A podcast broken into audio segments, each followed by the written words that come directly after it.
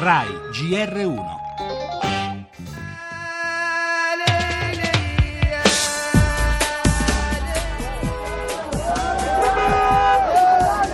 Iraqis are celebrating the victory over Daesh in Mosul, officially announced the full liberation. Liberare la città più importante dell'Iraq dalla presa dell'ISIS, dove l'incubo chiamato califfato cominciò.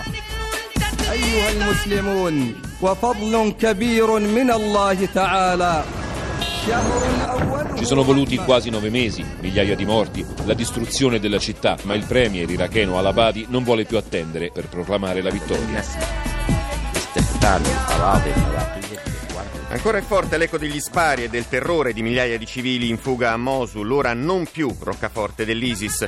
L'annuncio del premier iracheno al-Abadi idealmente cancella i folli proclami del califfo al-Baghdadi, ma c'è chi la considera una vittoria fragile, arrivata molto più tardi del previsto, mentre i miliziani in netta difficoltà non sono dati del tutto per sconfitti.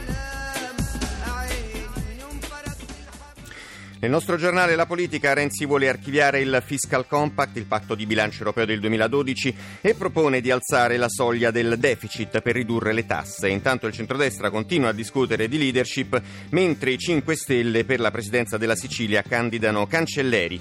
Ancora dall'estero gli aggiornamenti sull'incendio nella notte a Londra al Camden Market, nessuna vittima e la manifestazione di Istanbul, un milione in piazza contro Erdogan. Lo spettacolo Umbria Jazz omaggio a Luigi Tenco per lo sport, calcio mercato, Formula 1, Tour de France.